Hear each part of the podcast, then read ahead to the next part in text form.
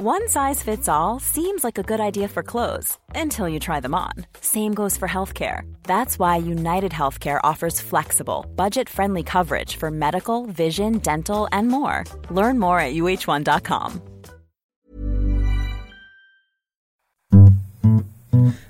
Idle Australians with James and Asha. Idle Australians with James and Asha. Idle Australians with James and Asha. Let's get the show going, boys. Jimmy, you'll be happy to know that I've reached out to someone about a new theme song. That's great. Yeah. Are you going to tell me who it is? Uh, yeah, Mike, who makes all of my music, uh, who can make anything. I, I reached out to him and you said you wanted a bit of bit of kick. I sent him Dirty Hearts from Dallas Crane. Okay, great. That's the reference. Sure, we can't go wrong. Dallas Crane. So yeah, I'm, I'm I'm on it. I'm on it. Where are Dallas Crane? I don't know. They were so good. They were Are they so still good. around? I don't know. I loved them so much. Excellent rock and roll band. They really were. Are you doing okay today? Yeah, I'm stoked. I'm I'm ready to go. I'm happy to be here. I love doing this. We were together today and we had a bizarre flashback. Like out of nowhere, we were sitting down at a table outside having a chat with somebody, and out of out of nowhere, a beyond a blast from the past came bursting through the doors. The big man Yeah, out of nowhere. Carl Sandilands. showed up, and the first thing you said to him was, How are you not dead? it's true though. It's How the- is he not dead? "It's the question." I love him. I don't wish him any ill will, but like he used to drink more Coca Cola and smoke more cigarettes and sit around more than anyone I'd ever met. And and uh, he had a lot of redness, like unexplained redness to him. That's it. his skin tone. Is he, is he is he a Caucasian? Is he a mixed race? No, no, no. He's reddish. And I think he must be used to it because the first thing he said was like, "I don't know, mate. I could be tomorrow." I know he didn't take it personally, did he? He was like, "Oh, that's lovely. Nice to see you as well." No, but he must get it a lot. He must get because he, he was like, he's like, yeah, you're right. I'm doing the opposite of you guys. I drink what I want. I eat what I want. I don't know. I'm still alive either. I wasn't even trying to be funny. I just that was my natural response was how are you not dead? You know what? Because I probably haven't seen the guy. Uh, I don't know, maybe in ten years. And the last time I saw him, he didn't look so healthy. Um, but he was in good spirits. He had a good Yeah. laugh. Did a bit of great. reminiscing. it was great and um, yeah, uh, and and I think he has come to the point where I think a lot of people get to that point. You know, Keith Richards is a good example. Like, how is he not dead? He's done coke, heroin, drank a lot, smoked a lot, still smokes, traveled the world, late nights, hasn't looked after himself, soldiering on. I don't know if Kyle Sandilands quite does the going up to the Swiss health retreat and have your blood filtered thing. Is that what Anthony Kiedis does? I, I don't know who does it, but that's a. I heard that was a thing. I don't know if it's true, but I heard a Keith. Richards? Yeah, the Keith Richards move. Wow. But If- Kyle, Who I mean, who could explain it? Like he, he lives this life of excess and poor diet. Probably has never exercised in his entire life. Charging long. You know, Steve Jobs, vegetarian, did juice fasts, um, dead. exercised, ate very little, didn't smoke, didn't drink, dead at 56. You saw Kyle, and then you asked him the question that I'm pretty sure is the top of everybody's minds when they finally get in a room with him. Like, how are you not dead? And I think he gets asked it enough to go, yeah, well, I don't know either. Just carried on, took a hit of his vape pen, and off he went. Yep, into the distance. Yeah. disappeared into a puff of smoke. Each to his own. We all have our own unique bio individuality. Is that a word? Sounds now. like it. Yeah, I'm going with me. it. Yeah. And, you know, what works for your body would not work for his, and probably vice versa, brother. Oh no, I, I, I couldn't last a day doing what doing what he does. God, I couldn't last a lunchtime. I'm happy to start the show with a bit of joviality because it's a bit of a. We have to go through a slightly grim path to get where we're going today, James. So Sandilands was a Brisbane boy, as was I, and 1989 in Brisbane was a very very strange place. We'd only just just just Oh no, we were kind of we're still under the the spell of um, the Joh Bjelke Petersen National Party government. If you think the Nationals are fun in federal government, as a state leading party, they were they had a special branch. They were like any more than three people walking down the street was a march, and they would bus cops in from Roma to beat people up in the street. Who were it was bad. It was not a fun place. Like mini banana republic fascist state. Something like that. Yeah. It was Yeah. not, it was uncool. 21st of October 1989. Where were you? Is this a trick question? No, no, no. Where were you? What were you doing? Uh, so 1989. I'm not asking for an alibi. I'm pro- why? Why? Who have you been talking to? I'm maybe 11, Yeah. I reckon. So kicking around on my mongoose. Sick. Yeah. Uh, through the abandoned business parks near our house. Probably Yeah. that's it. Pulling Yeah. six stunts. I couldn't do many stunts. We used to uh, hose down with an like leftover water pump the concrete in the industrial parks, so it was really slick. And then we'd ride as fast as we could, brake, and just try and get those back tires to fishtail out. Yeah, that was our that was our fun times growing The up as a boy. It's a time before TikTok. This fucking sounds rad. Why? What was happening uh, in 1989? I'm a little older than you. I was uh, alone in my bedroom playing my guitar, uh, mournfully singing songs in minor keys, wondering why girls didn't like me. What's changed? Not a lot. Not a lot's changed. On that night, in my sleepy town of Brisbane, my big cow town of Brisbane, one of the most bizarre and brutal murders in the history of the state actually took place. Hang on. Yeah. Are we doing true crime?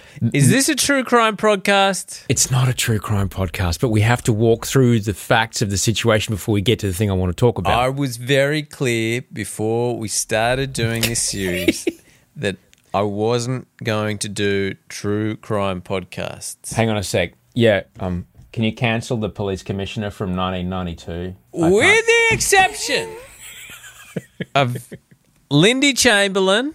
Yes. If we get Lindy Chamberlain on, yeah. I will do a true crime podcast. It's not a true crime podcast today because I don't like true crime podcasts either. We either get Lindy Yep. or we get the dingo. Otherwise, I'm not interested. All, all right. Well, I'll try and get. I'll try and get through this part very quickly. Okay. So Tracy Wigginton, she was a, a 24 year old sheet metal worker, and she was a part of a small group of women who'd all met at a bar in the Valley in Brisbane. Now, this is not now trendy Valley. This is 1989. The fringes of society go there for beers. Valley. Her girlfriend Lisa Ptaschinski and another couple, Kim Jervis and Tracy Waugh. The four of them were a little, you know, they hung out. They were into the occult. They watched horror movies together so far, you know, people do that sometimes. People you're into, you're into what you're into. In Tracy's apartment, however, there were photographs of cemeteries around Brisbane. There was a stolen gravestone in her uh, apartment. And she had a few interesting hobbies. And according to the police chief, Patrick Glancy, she would often go down to the local butcher and buy blood. Nice to see you, Tracy. What'll it be today? Couple of pints. Can you do that? Can you really do that? Can you buy blood from the butcher? She did. What's she doing with the blood? Well, this next bit might give you a clue as to, as to that. Her girlfriend, Lisa, according to the police chief again, Patrick Glancy, would offer to give Tracy her own blood to feed on. She would get a Stanley knife, she'd cut her vein, and then Wigginton would feed on the blood from that vein. At the trial, Lisa of this murder, Lisa, the girlfriend, said in court that Tracy could not eat solid food. She had to drink blood. Do you sense a bit of a theme here, Jimmy? Uh, yeah, it's slightly disturbing. Tracy was convinced that she was a vampire. As it turned out in the trial later on, she kind of convinced these other girls that, you know, they were all, it was a bit weird. The, the defense for the other girls was like, oh, well, they were, they were a bit kind of manipulated and mind controlled by this person. They hatched a plan to get more blood for Tracy. And uh, on that night, By breaking into another butcher. and that's the end of the story. I don't know where this is going. No, it's not. It's not great. Uh, on that night, twenty first of October, Edward Baldock, who was a forty seven year old father of five, grandfather of two, was on his way home after hanging out with some mates. And Jimmy, they were drinking and playing darts. Right at my alley. So he'd been having a few cans and playing darts with his mates, and he was walking home when Tracy's green Commodore pulled up. They convinced him to get in the car, drove him to the South Brisbane Sailing Club. Tracy then lured him out of the car behind the boat shed, and that's where she ended up stabbing him to death. And I won't go into various descriptions because it's, you know, it's not a true crime podcast, but it was pretty gross and, and quite vampiric. Tracy left her ATM card at the scene and within 24 hours was arrested. The other girls kind of gave themselves up pretty quickly. She pled guilty to the murder, so there was no trial, but it was when her accomplices were tried a little while later that all the vampire stuff came out. And the conservative news media in Queensland went absolutely nuts. So they, they kill this guy Yeah. to drink his blood, Yeah. Yeah. and the media goes crazy. absolutely crazy. So a couple years later, there was a band. As you know, I played in I played in bands in Brisbane, and there was one band called Dream Killers. They were a very scary, very frightening, very hairy, very sweaty, very dreadlocked, very tattooed band called Dream Killers. He'd go to Dream Killers shows, and Les, the lead singer, would stand on stage looking like the bloke from Future Islands, right? He'd have like a long sleeved shirt on with a collar and slacks that just launch into these huge, like heaving, frightening metal songs. And over the course of two or three songs, he'd take all his clothes off, and he was just like a yakuza boss, tattooed from head to toe, wearing just that like that little Japanese kind of strung hanky over his nads, and that was it. and he'd sing the rest of the the gig just. And these guys wrote a song about what happened. This awful, awful thing that happened in our city, really close to where I grew up, like within four kilometres from where I slept at night, or five kilometres from where I slept at night. This happened across the river from a mum's house. You'd go to these gigs, they'd play this song. Like the song's really heavy. And like you know me, I like a heavy song. It starts with a bit of a monologue. On February the 15th, a Brisbane jury found Jervis, 24, and Lisa Marie Ptaschinski, 24, guilty of having helped self proclaimed vampire Tracy Wigginton slaughter Baldock so she could drink his blood. Wigginton had already pleaded guilty to murder and was jailed for life. Ptaschinski also was jailed for life. A fourth woman, Tracy Waugh, 23, was acquitted by the jury. The court was told the four women were lesbians who met at a Fortitude Valley nightclub. They drove around city streets until they saw Baldock, who was walking home alone. They lured him to the car and drove him to the deserted South Brisbane Sailing Club, where Wigginton slashed his throat with two knives.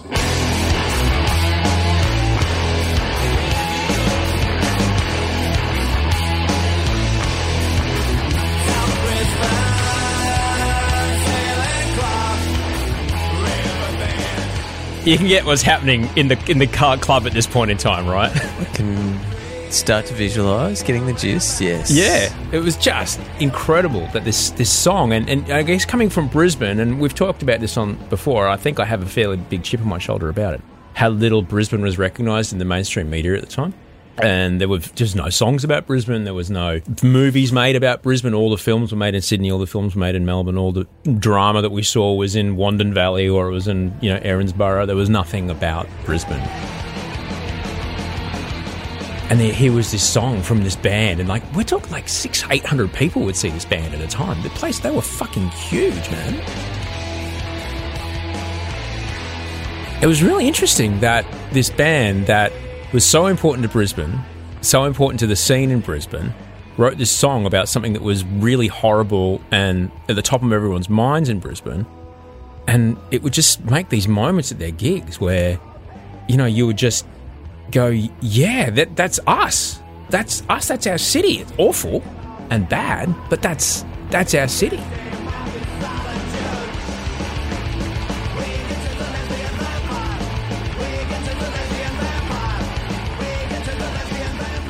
It made me start to think about how important it is to make art that reflects what's happening in your community at the time, I guess. When you're going to those shows as like a late teenager, you know, are they the first time the stories or a story from your neck of the woods is being performed or seen or played or written about? Absolutely. I'd never ever seen anything like that. You know, the songs were people wrote songs about girlfriends, boyfriends, dads, mums, but nothing that was reflective of the moment, you know, the hmm. the thing that was happening. Beyond that, you know, all the TV shows you're consuming as well. Like, Yeah. they're from America. They're American stories. And if they're Yeah. Australian stories, they're of a generic, made up, fictional world.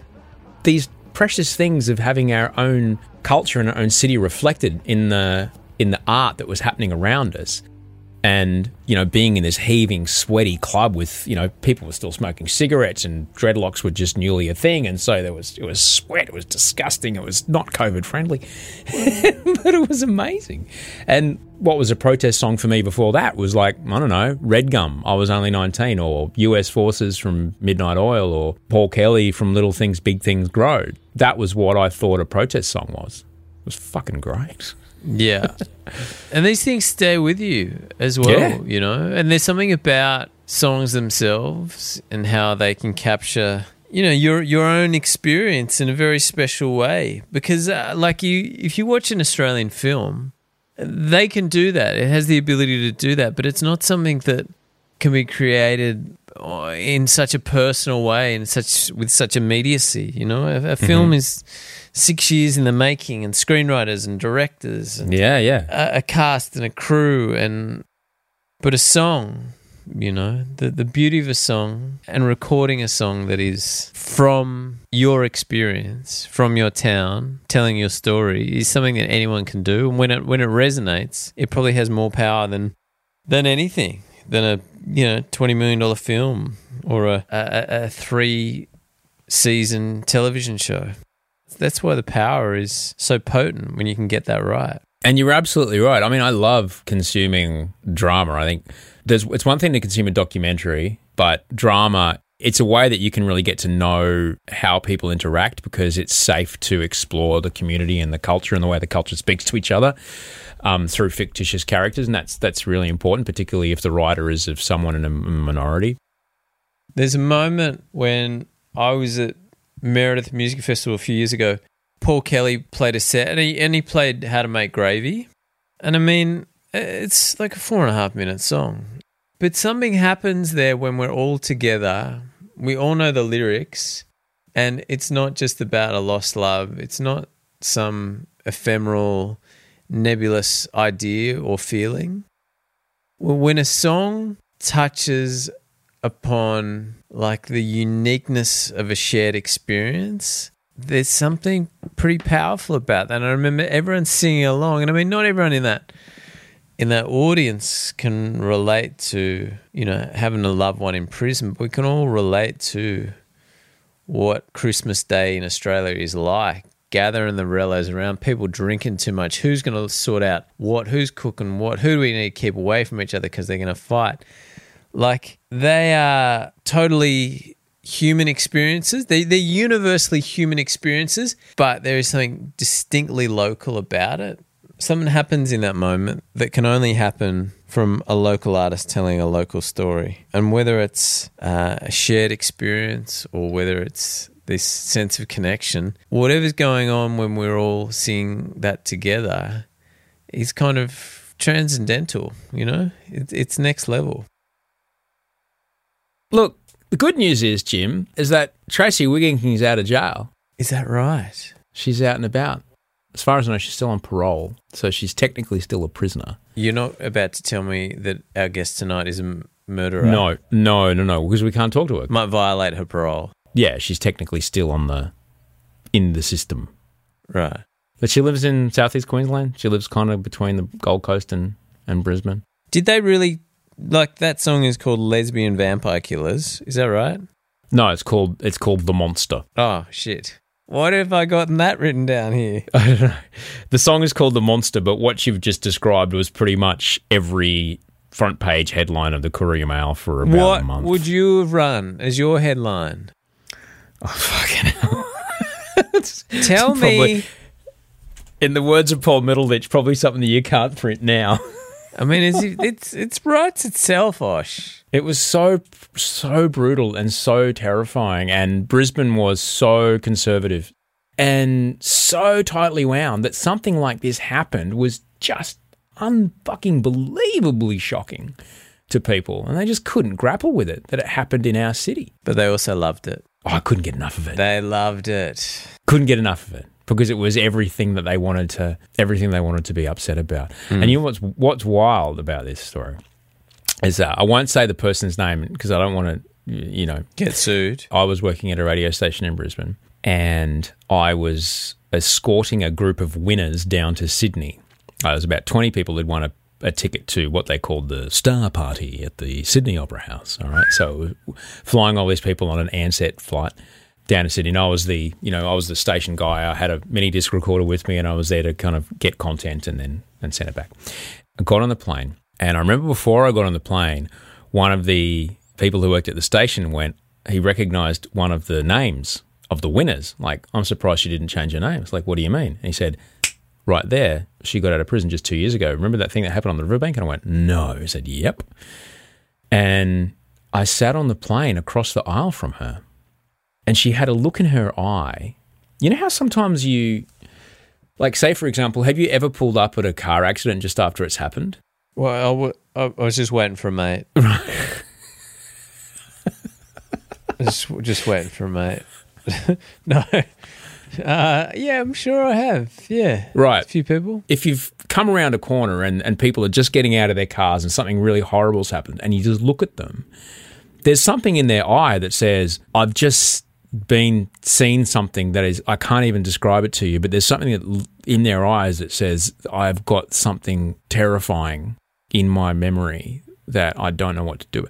That was the look in her eye.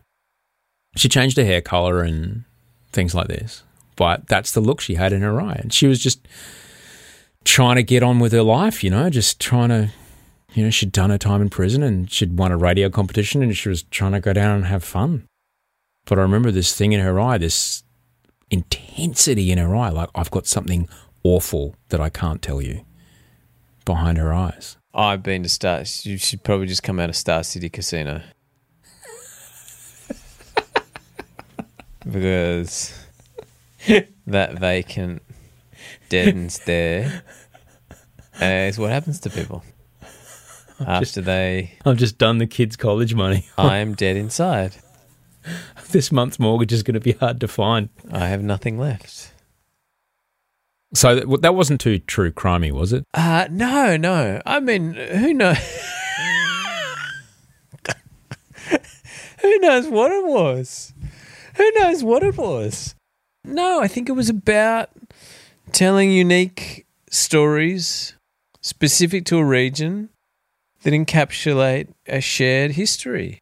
Your stories are valuable. Your stories are valid. Your stories are worth telling. Whether you write them or you sing them or you offer them up in interpretive dance, it's important to reflect what's happening in a community through art. Because as you were talking about before, you know, when you were singing that Paul Kelly song, people with vastly different backgrounds, upbringings, histories, whatever, can bond over that. Oh, yeah, I recognize that thing. And makes people feel more bonded as a community. And that's why it's so important to have the community reflected in the art of the community. Yeah.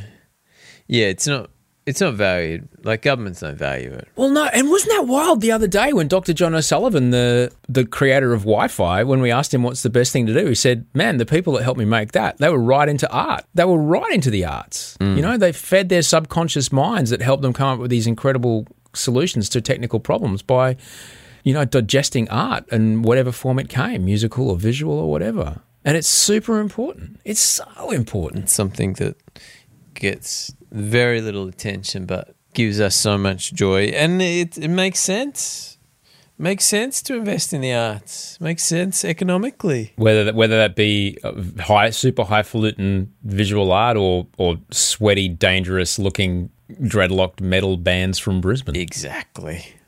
More of the latter, I say. Yeah, More of the latter. they were fun moshes. I don't know if you could get away with that kind of thing anymore. I'm too old for that shit.